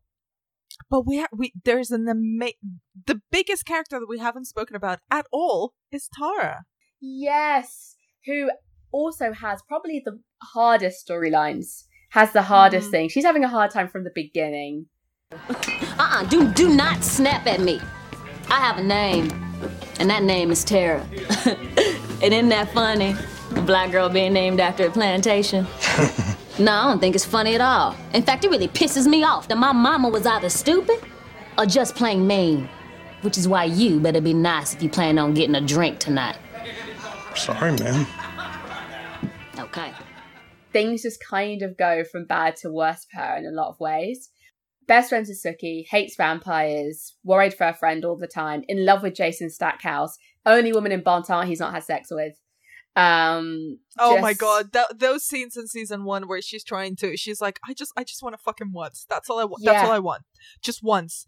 And it's like it's about to happen. It's about to happen. And they're saddling up together and then he's like, "Oh, I got to go have sex with this or other girl. when he realizes he likes her when he's on V, mm. and then it's just so high that he ends up fucking that woman behind the dumpster outside, and you're like, oh man. Tara, just throw Tara a bone, literally. I know. And then she starts a thing with Sam, and then Sam like is weird. I don't know. They're both kind of like not handling very well, and it's just obviously he's like still in love with Sookie. It's just not a thing. Mm. And then she moves to New Orleans and meets this girl who's amazing. Mm-hmm. I don't know for the life of me why she came back and stayed. Come come back, say hello to Sookie, and then leave. Like truly, yeah. truly, you did not need to stay. You had a you seem like your life was like better. Yeah, one hundred percent. Yeah, one hundred percent. And then um, she had her her mum's an alcoholic. I also love in this show that they were like, oh yeah, there are were panthers who are crackheads. Um, there are werewolves, there are vampires. Um, there's fairies. Um, what else? There's witches. Um, there's ghosts. There's mediums. But hoodoo, not real. Absolutely not. That is where we draw the line. It's fake news. No. Um, they're like, oh no, that hoodoo lady, no, she wasn't anyone. No, no, that's not real, not real. It's like, so that everything exists, but this, no, not so much, not so much. No, no, um, no, no. Um, we've got we've got time for Maenads, but we do not have time for hoodoo. hoodoo. Um, oh, Maenads. Yeah, right. Maenads exists. Like, but who did? That was that was probably. I mean, visually it was amazing in season two, the whole Maynard storyline. But actually, on paper, rewatching it, I was like, this is a little bit too overly complicated, isn't it? It's like it just went on for too long. Yeah, and it's like, oh, so she needs to believe that she wants to die, and then you can kill her, and then via a giant bull. It's like, okay, this is a bit. And then also very... the fact that she hmm. helped other people in the prison system, or in the jail, like so that they knew her. So I was like, so she's been doing this, but then also doing this at the same time. Again, why is she in this town? If you're this person, why are you there? Just to chase after Hmm. Sam? Like, come on. And it goes, she has all this power, just keeps going for so long. All these parties, all these things. Like, why the slow build? Why not just go for it? Like, before Sam's wary of your existence there or like aware of what you're doing. Why did you give everyone so much time to like figure out how to defeat you or whatever?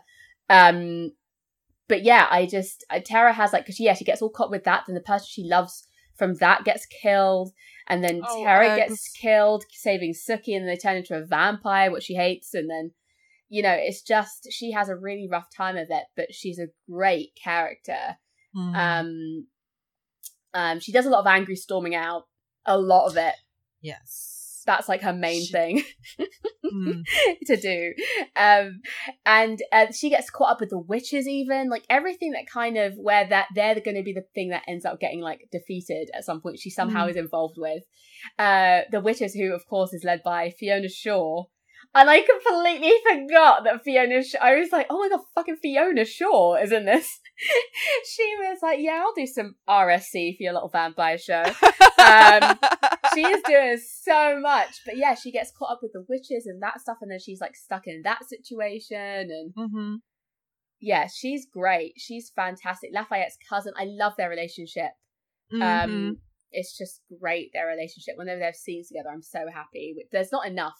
That would be something I would complain about. There's not enough scenes of Mm. Lafayette and Tara together when nothing traumatic's happening.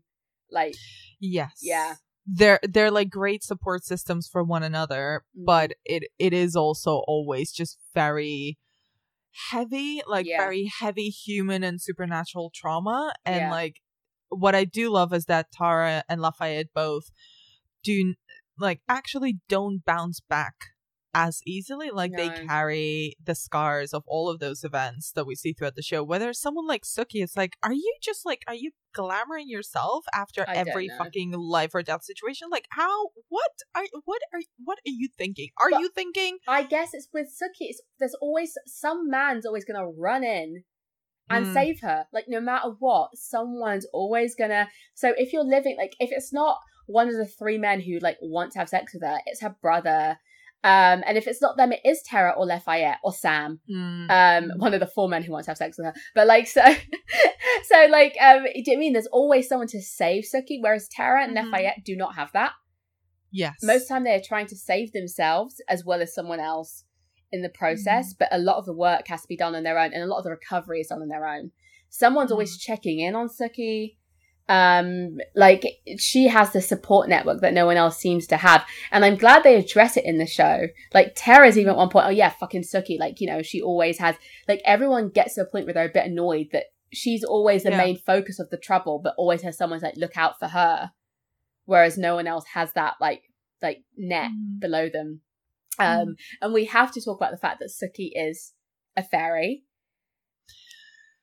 yes. which is which is like of all the things that all the supernaturals in the show remember that that was a big reveal and i was just like oh really like it's so disappointed i was like a No fairy fairies. No. okay like that's not okay um I'll even take the crackhead were panthers. right But I draw the line at fairies. Uh, like, I'm like, weird, also, like- why like- are they why are they all dressed in fairyland like extras in a Panic at the Disco music video? why why when they're in the fairy club yeah is it like some weird sexy circus and i'm like what what are fairies deals like what is their vibe i don't even know what they're doing what's their whole Their like vibe- raison d'être? like Their whole vibe is that they're really sexy. they're just like walking around being like oh i'm just a sexy fairy oh. and i'm like I'm wait do they really look like those weird little like goblin things that we saw with those that as well. like and they just like pretend to look like this i'm like i'm so confused about that entire deal why are they wearing top hats So bizarre. what's happening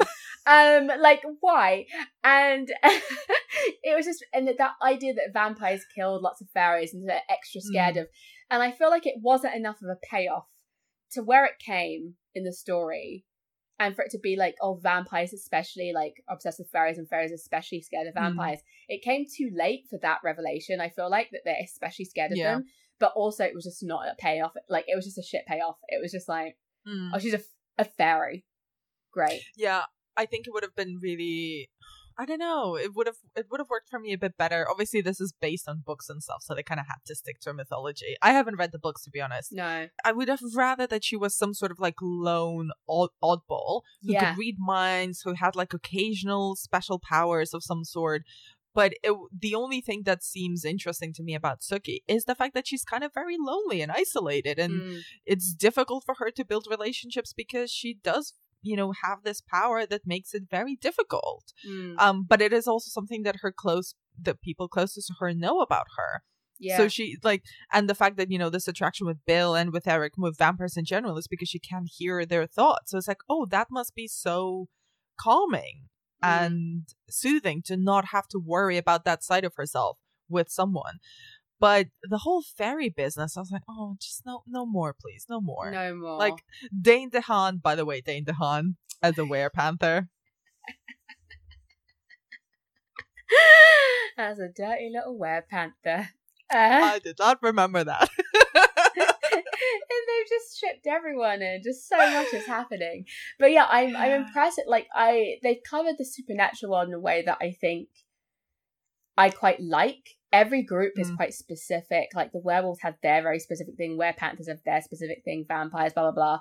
I'm not okay with vampire politics. I think that's very boring. I just don't know why you'd I do love them. I don't know why you get into politics as a vampire. I just don't understand why you'd be like, you know what, I'm a vampire, but I would love to go to meetings and um like have a like a very serious job and um like try and rise up the ranks of va- va- vampire politics. Like, why would you want that if you're a vampire? Like, abs- the structure thing is just like no.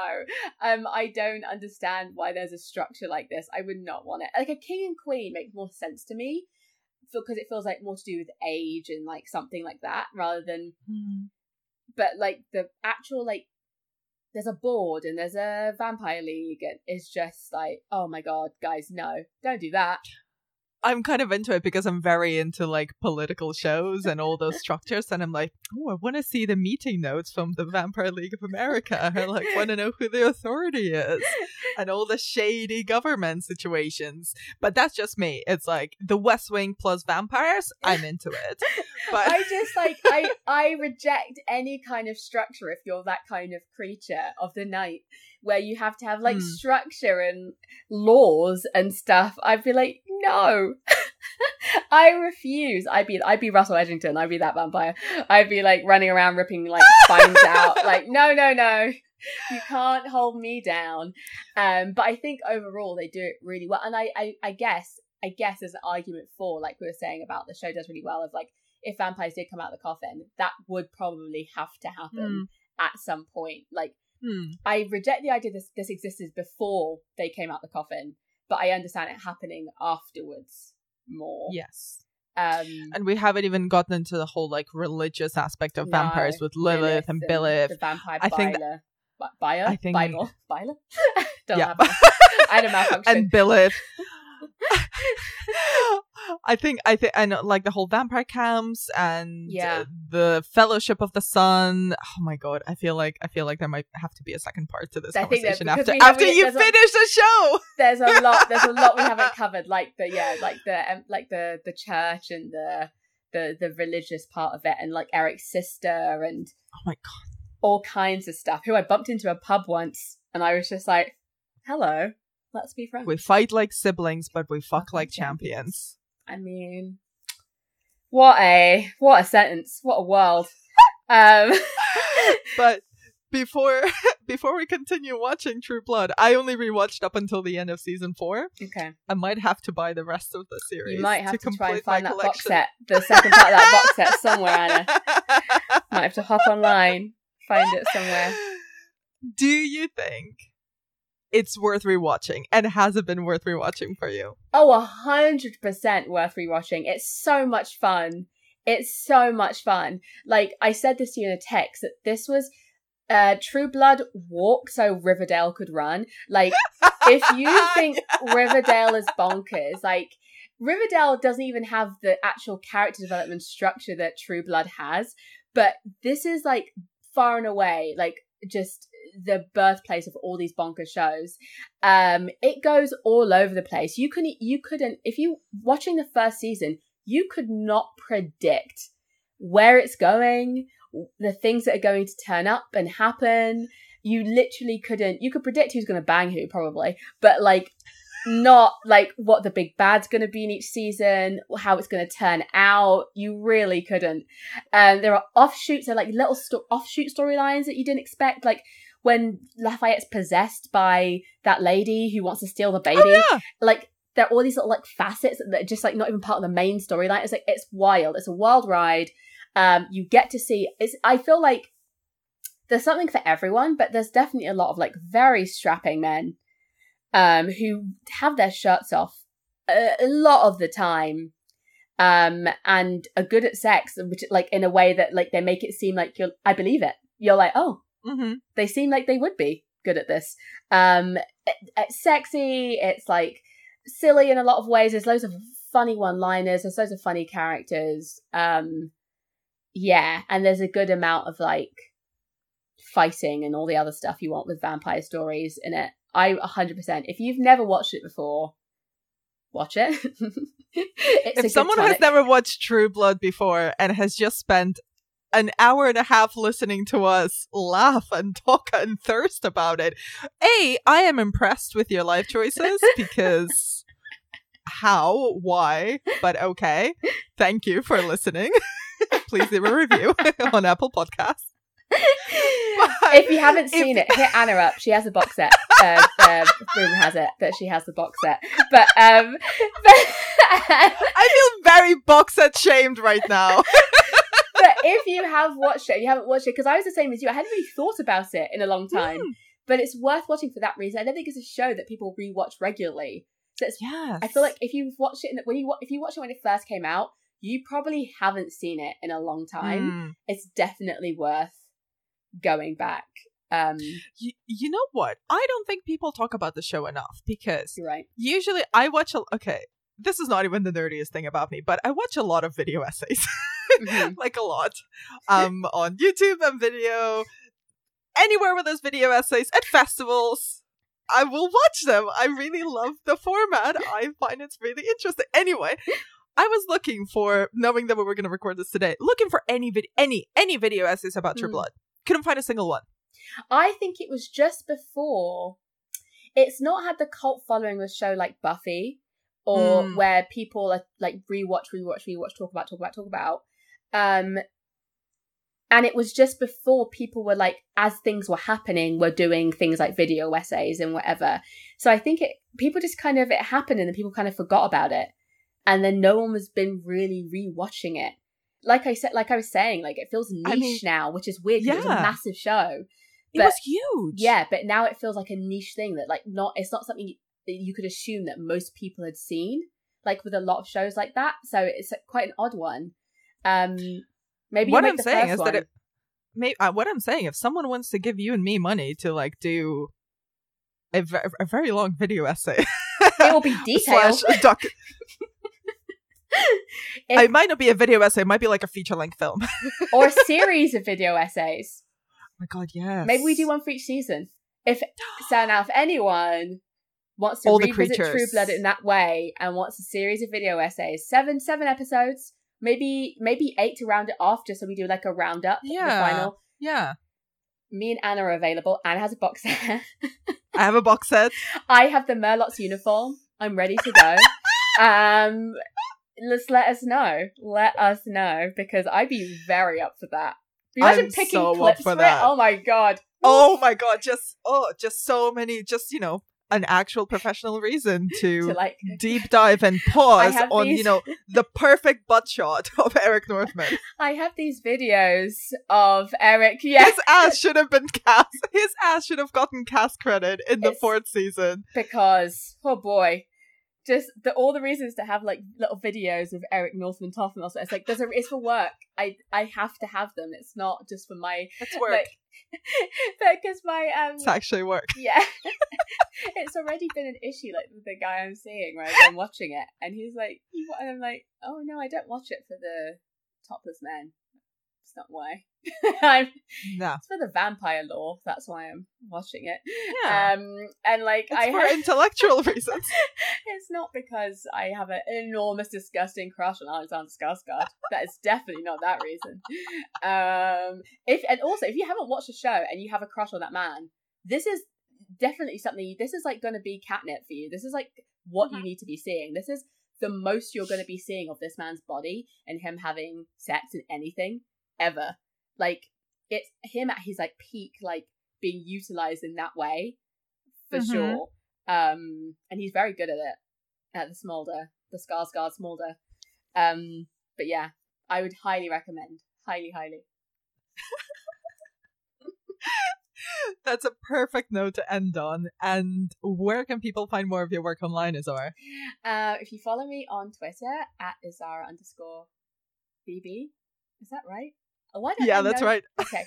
Um, I remember your Twitter handle. uh, and um, you, if you follow me there, I always announce stuff on there, um, or on Instagram at Isaurasaurus, um, or you can find me on the final girls uh, podcast episodes, other podcast episodes, and also on the Bloody Women uh, uh, film journal, where I have a column, and I've also sometimes write reviews or articles, but a column every month. So um, yeah, that's where you can find me. Amazing. And uh, you know, in the next part, we will talk about fairies. We will. And vampire politics and Christopher Meloni. And oh, we didn't touch on Christopher Meloni. Yeah, and Christopher Meloni. Yes, we will talk. Oh my god, I'm so excited for part two. I'm gonna ready. I'm gonna be. I'm gonna be watching this. I have an excuse now to watch till the end. As if I wasn't gonna do it anyway. But um, yeah, I'm gonna do it.